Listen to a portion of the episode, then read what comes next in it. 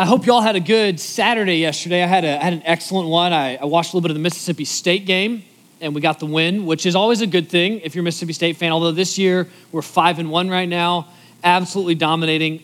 Not quite because we have that one loss, but doing very well. So I celebrated the win yesterday by taking a nice fat nap yesterday. Uh, but the problem was I didn't decide to take the nap until 4 p.m. And I didn't set an alarm at 4 p.m. for to wake up at a certain time. So my fat nap ended at 7 p.m. Have you done this before?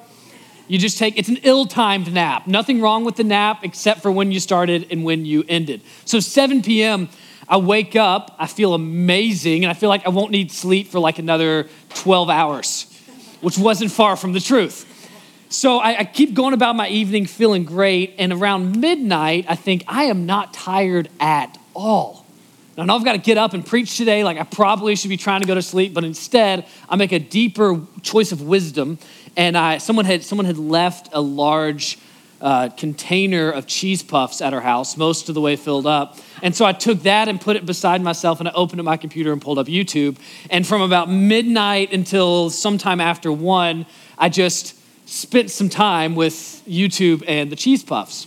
Now, here's the problem with cheese puffs you can just keep eating them. You've been, you lived this life before, right? Like, I, I didn't realize what I was doing. I just had a container. It wasn't entirely full, but mostly full. And I would just dump, literally, this, this will tell you my life. I just would dump them out on the table in front of me just a little bit at a time and just eat the cheese puffs. And they weren't filling me up. I wasn't, I wasn't getting tired of them. So I just dump out some more, you know, keep pulling up the next movie trailer. And I just keep kind of going and going and going until I finally look over sometime around 1 a.m.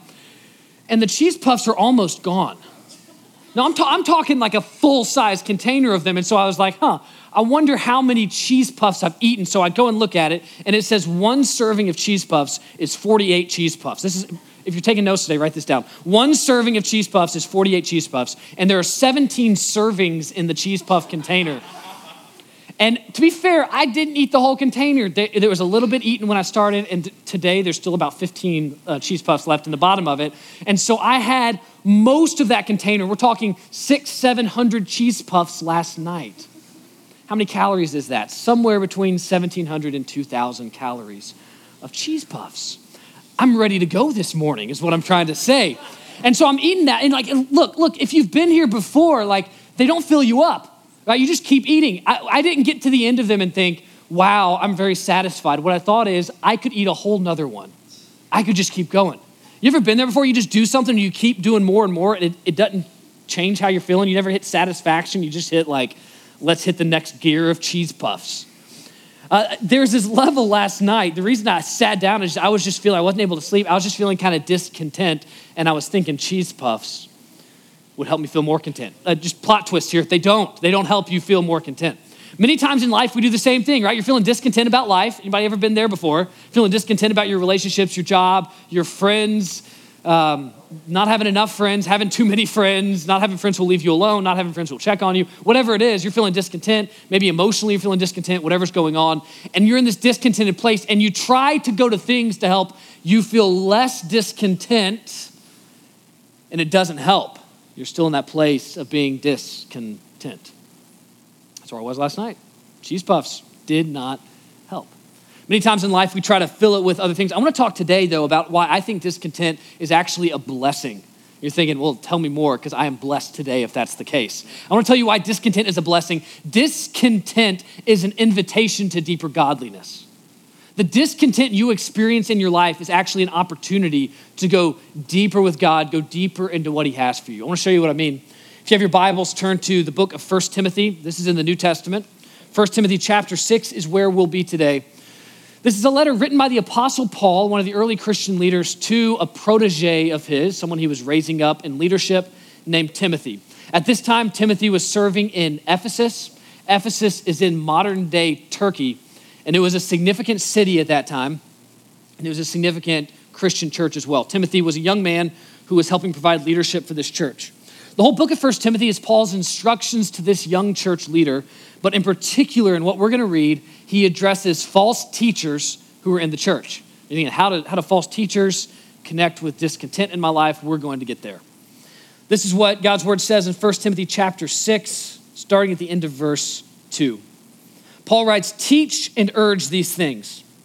If anyone teaches a different doctrine and does not agree with the sound or healthy words of our Lord Jesus Christ and the teaching that accords with godliness, that one who's teaching what's wrong, he is puffed up with conceit. How ironic. Cheese puffs last night, puffed up today. Like, don't be puffed up on cheese puffs or on heresy. He's puffed up with conceit and he understands nothing.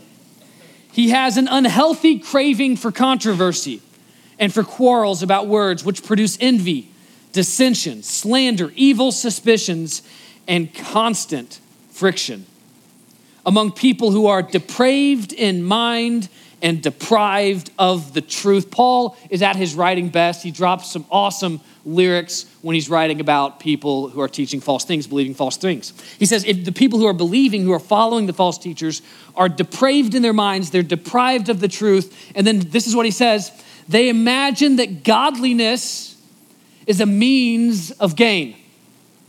That by being godly or doing these godly things, we can accumulate more.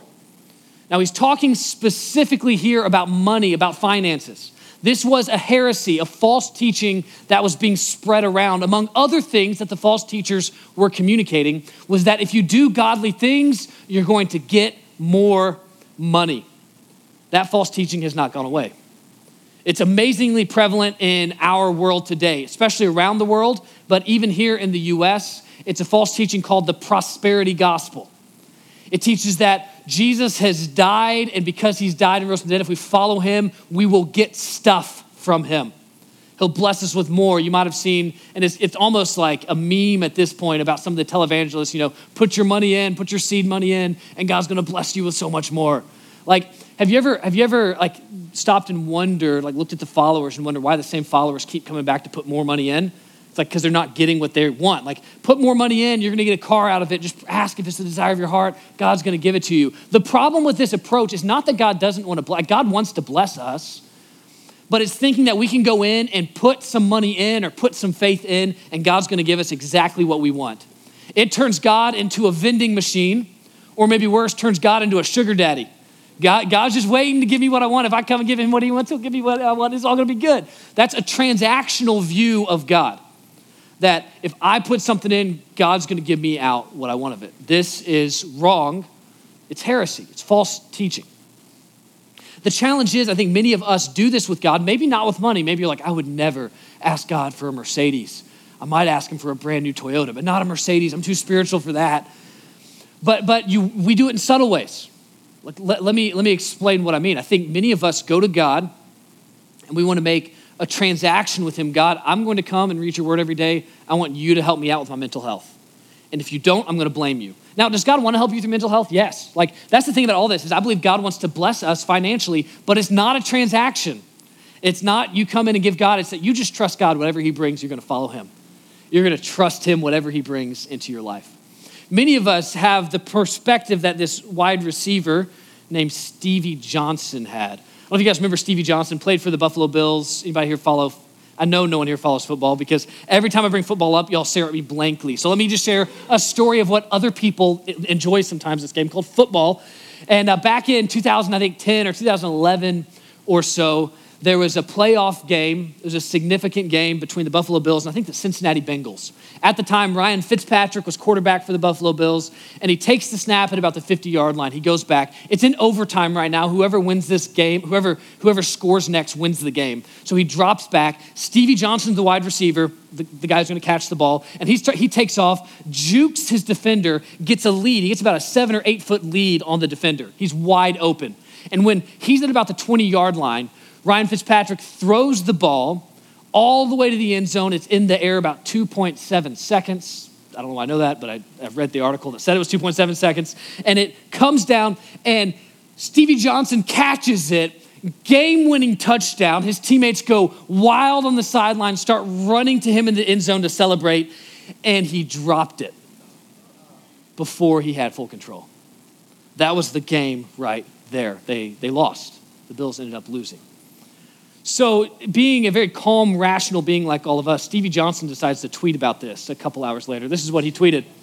Uh, this is addressed to God, by the way. It's important context to have. He says, I praise you 24 7 And this is how you do me?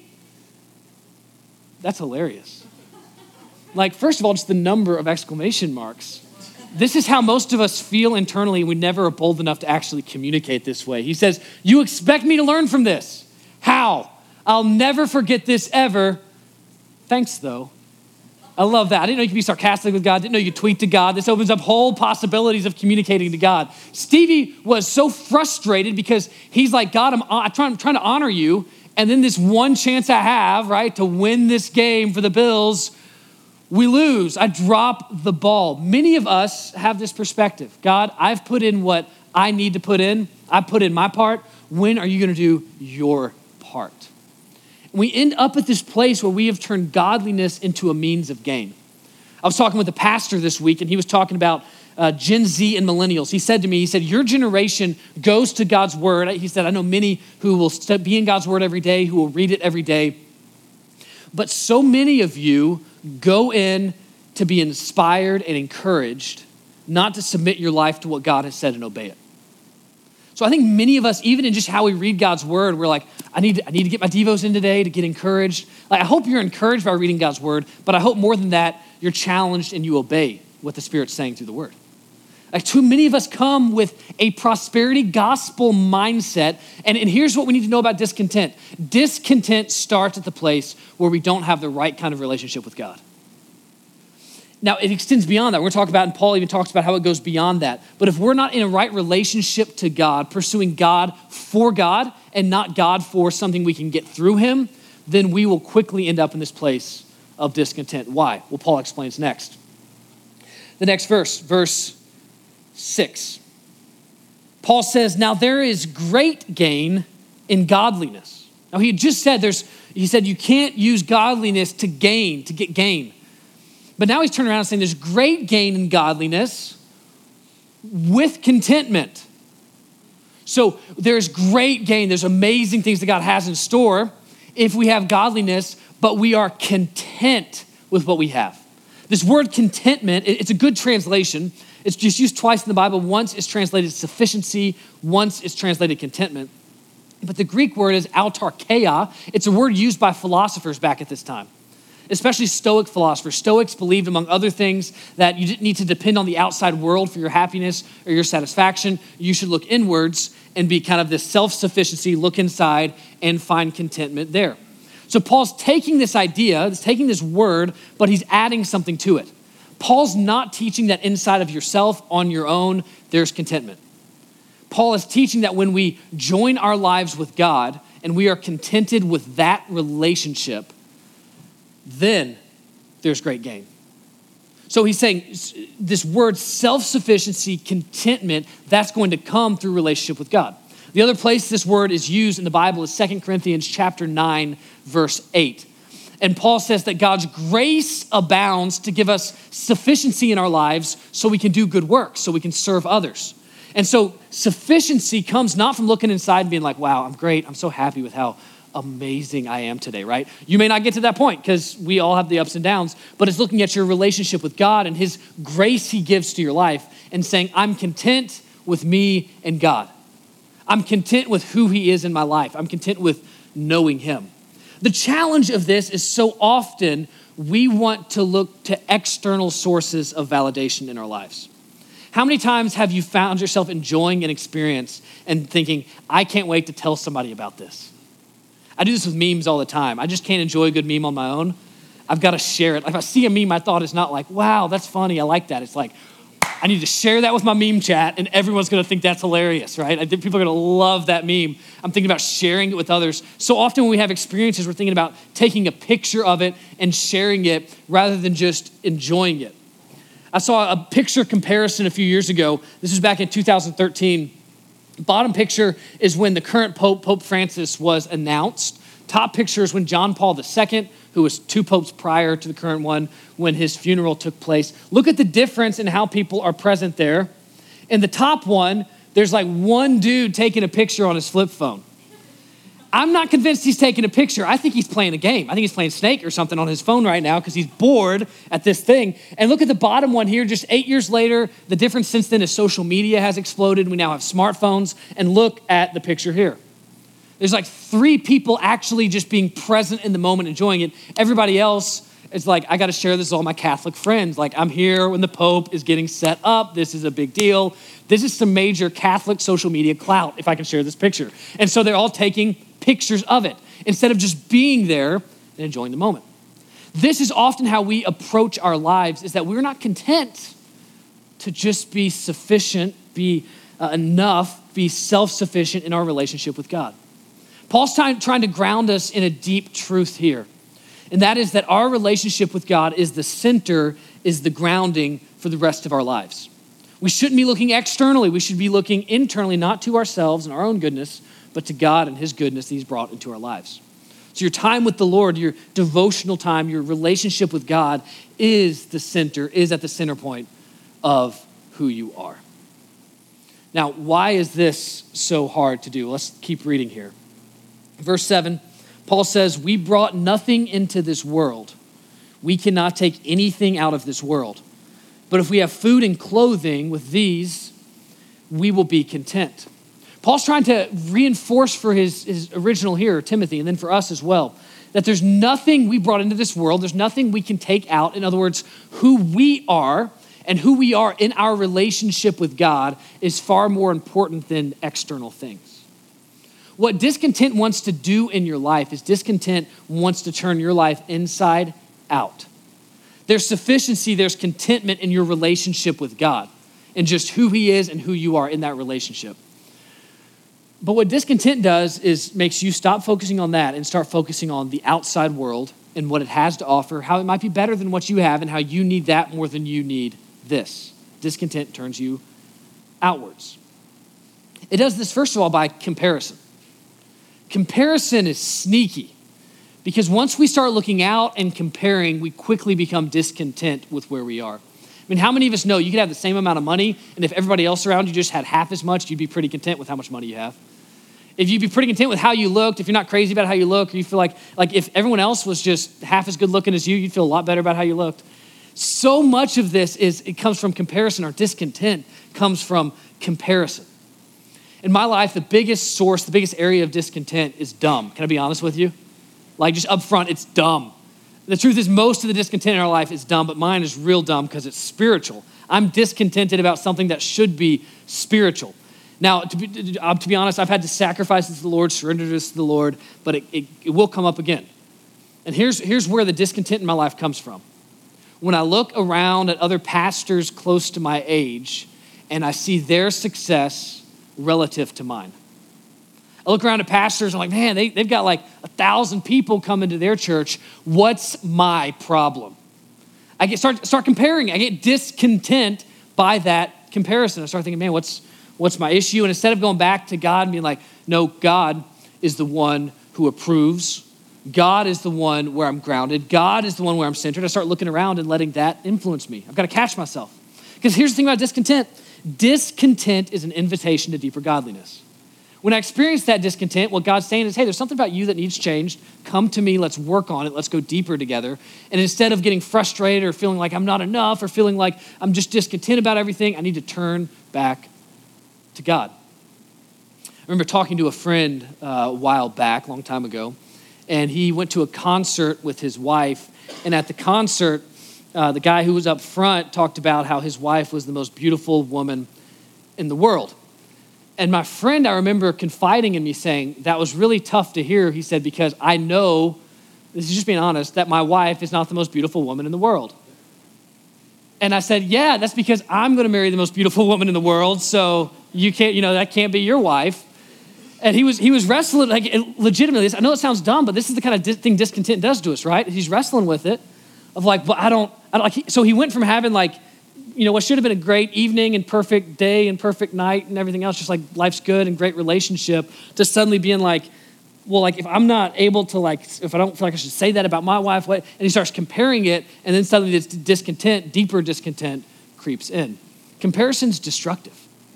And Paul here is trying to focus us in on there's nothing external to your life that you're going to carry with you out of this life. There's nothing external to your life that you brought into this life. What matters? You and your relationship with God.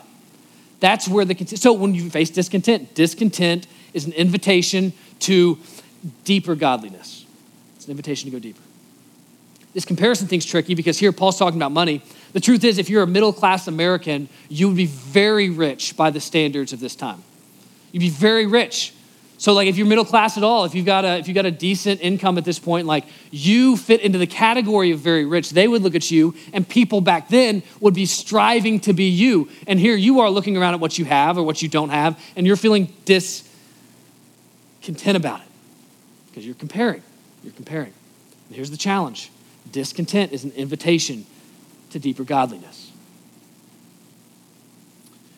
I was working out this week. I just joined a new gym. I don't know if you guys do this when you go to the gym, but I'm a competitive guy. So, joining a new gym, I got to figure out where I fit on the totem pole, so to speak, the pecking order, so to speak. Like, who, who am I stronger than? Who's stronger than me? Who's the competition, in other words? And I'm still figuring this out, but I went into bench on uh, Monday, and there was a guy in there who was clearly the competition. Big old dude, couple inches taller than me, just broad dude. He's been working out for a while, probably played football. And I thought, that guy is the competition. And he was doing bench press on the same day.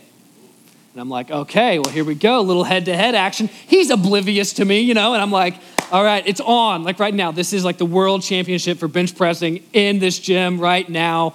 And so he's over there benching, and I'm like, hey, do you need me to, you need to give you a spot? You know, get, kind of get in, play little mind games here. And so I go over to start giving him a spot, and he puts a certain amount of weight on, and I spot him, and he can't get it up. And I'm like, well.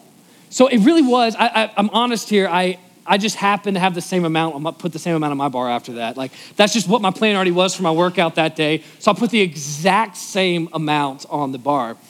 And I unrack it, and I go down. He's spotting me. I just want to make sure he's here to see this. And I go down, and I push it up once, and I push it up twice, and boom, I'm good. And we just suddenly knew in that moment, at least I knew, he probably didn't care, who was stronger who the top dog is. Yeah, he might have been more muscular and taller and better looking and whatever else, but like, come on.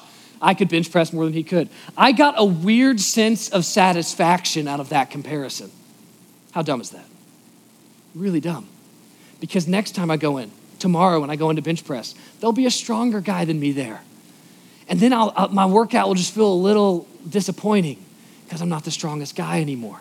When we start comparing, we start looking external. When discontent turns our life from internal to external, it turns our life inside out. We end up at this place of discontent. What Paul's saying to us here is that God is the center. Godliness is the goal. Your relationship with God is what matters. The externals flow from that. So, what happens if you're discontent and you have an actual desire for your life to be different? Like, it's not wrong if, if you don't have enough money to desire more money, to try to get a better job. It's not wrong if you're in this place of singleness right now and you want to get married to pursue marriage. It's not wrong if you are in a marriage right now and you're discontent. It's not wrong to improve that marriage with your current spouse and not upgrade to a different model. It's okay to keep working and desiring on something you have in front of you. But how do we know the difference? The difference is are you desiring something because you believe that external thing will change your contentment level? Or are you out of a relationship with God pursuing something out of that contentment already? So are you relying on the external thing to provide contentment, or are you pursuing the thing from a place of contentment already? This is why, I've said it already, discontent is an invitation to deeper godliness because the external is never the answer to discontent. Your internal relationship with God is the answer. What happens if we don't lean into godliness, if we don't pursue godliness, and instead we pursue the discontent that's present in our lives? This is what the Bible says in verse 9. But those who desire to be rich, in other words, those who are looking at the externals, who are discontent with where they're at and looking to the external reality to change that, those who desire to be rich fall into temptation. They fall into a snare into many senseless and harmful desires that plunge people into ruin and destruction. For the love of money is a root of all kinds of evil. It is through this craving that some have wandered away from the faith and they have pierced themselves with many pangs.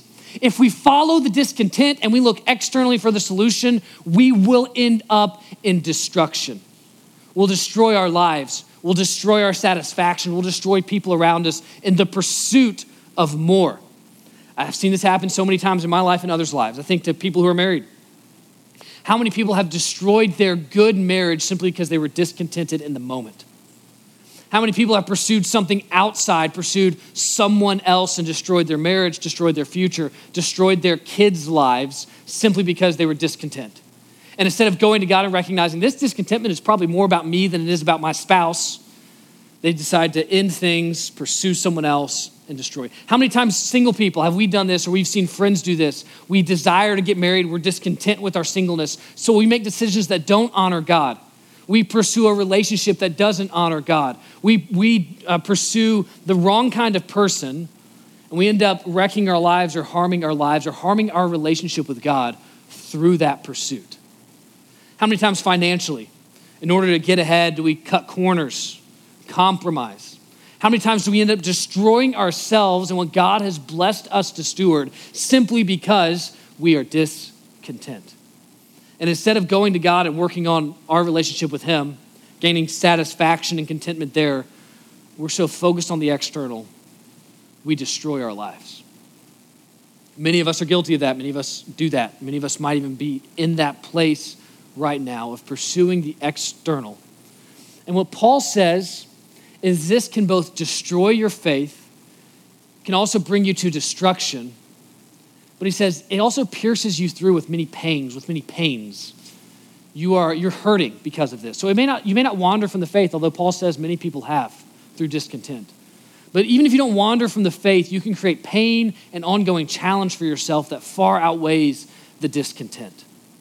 So when we face discontent, what are our options? We can pursue it and it ends up in destruction, ends up in unhealthiness, ends up in pain for us and pain for others. It might even lead you away from God and you lose your relationship with Him. Or discontent can be an invitation to deeper godliness. I know in my own life, uh, I've had to really work to not stay in a place of discontent, but to continually go back to God. Say, God, I want your priorities. I want your way of viewing this. I want your heart here. I don't want my own perspective. My perspective is so limited. It's so focused right now. It's so focused on cheese puffs or on a bench workout or just like, I'm just so limited that I need God's perspective. I need his relationship, not so he can give me something, but so I can just know him. So I can be content with him. So I can just experience the joy of being a son of God of being someone who's favored by the Most High, of someone who is there with Him, someone who's submitted to God and obeying Him no matter the cost, someone who knows the joy of being fulfilled and serving and honoring Him before anything else, someone who knows the joy of suffering on His behalf, not because I'm seeking my own contentment, but because by seeking Him, He brings contentment into my life. That's the opportunity we have. When we face discontent in our lives, we have this opportunity to go to Him to go deeper in what He has for us, to trust His word more. I know I'm not preaching this in a vacuum. I know today that it's not like, oh, it's nice, discontentment. Yeah, I'm sure some people wrestle with that. Many people here right now, you are in that place. It's a relational discontent, it's a financial discontent, it's an emotional discontent right now. You are wrestling within yourself with some things. There's discontent that comes in many different ways. Maybe it's, it's this. I've talked to a lot of people, and they're 20s and 30s and 40s and 50s and 60s who feel like this. My life's not turning out like I wanted it to. My life's not what I thought it would be. And there's a discontent because you're comparing your life, maybe not even to someone else's, you're comparing your life to your own idol of what your life could have been. And you need to, in this moment, give that up. Maybe you're thinking about your spouse right now who may be sitting next to you, and you're thinking, wow, I'm actually pretty discontent in this relationship. And instead of you, instead of you trying to just fix them, you need to go to the Lord and you need to just trust Him to change you. Trust His relationship with you to be the main relationship in your life. Whatever you're facing with discontent right now, the solution is not going to be external. It will never be external. It'll be internal. It'll be in your relationship with God. Discontent is an invitation to, invitation to deeper godliness. And here's my question for you today Will you accept that invitation? And pursue deeper godliness? Or are you going to keep pursuing discontent that leads to destruction? if there's one thing I can exhort you to, challenge you to, encourage you to today, it is pursue a deeper godliness, a deeper relationship with God. Let that be the center of your life, and God will take care of the rest. Godliness with contentment has great gain.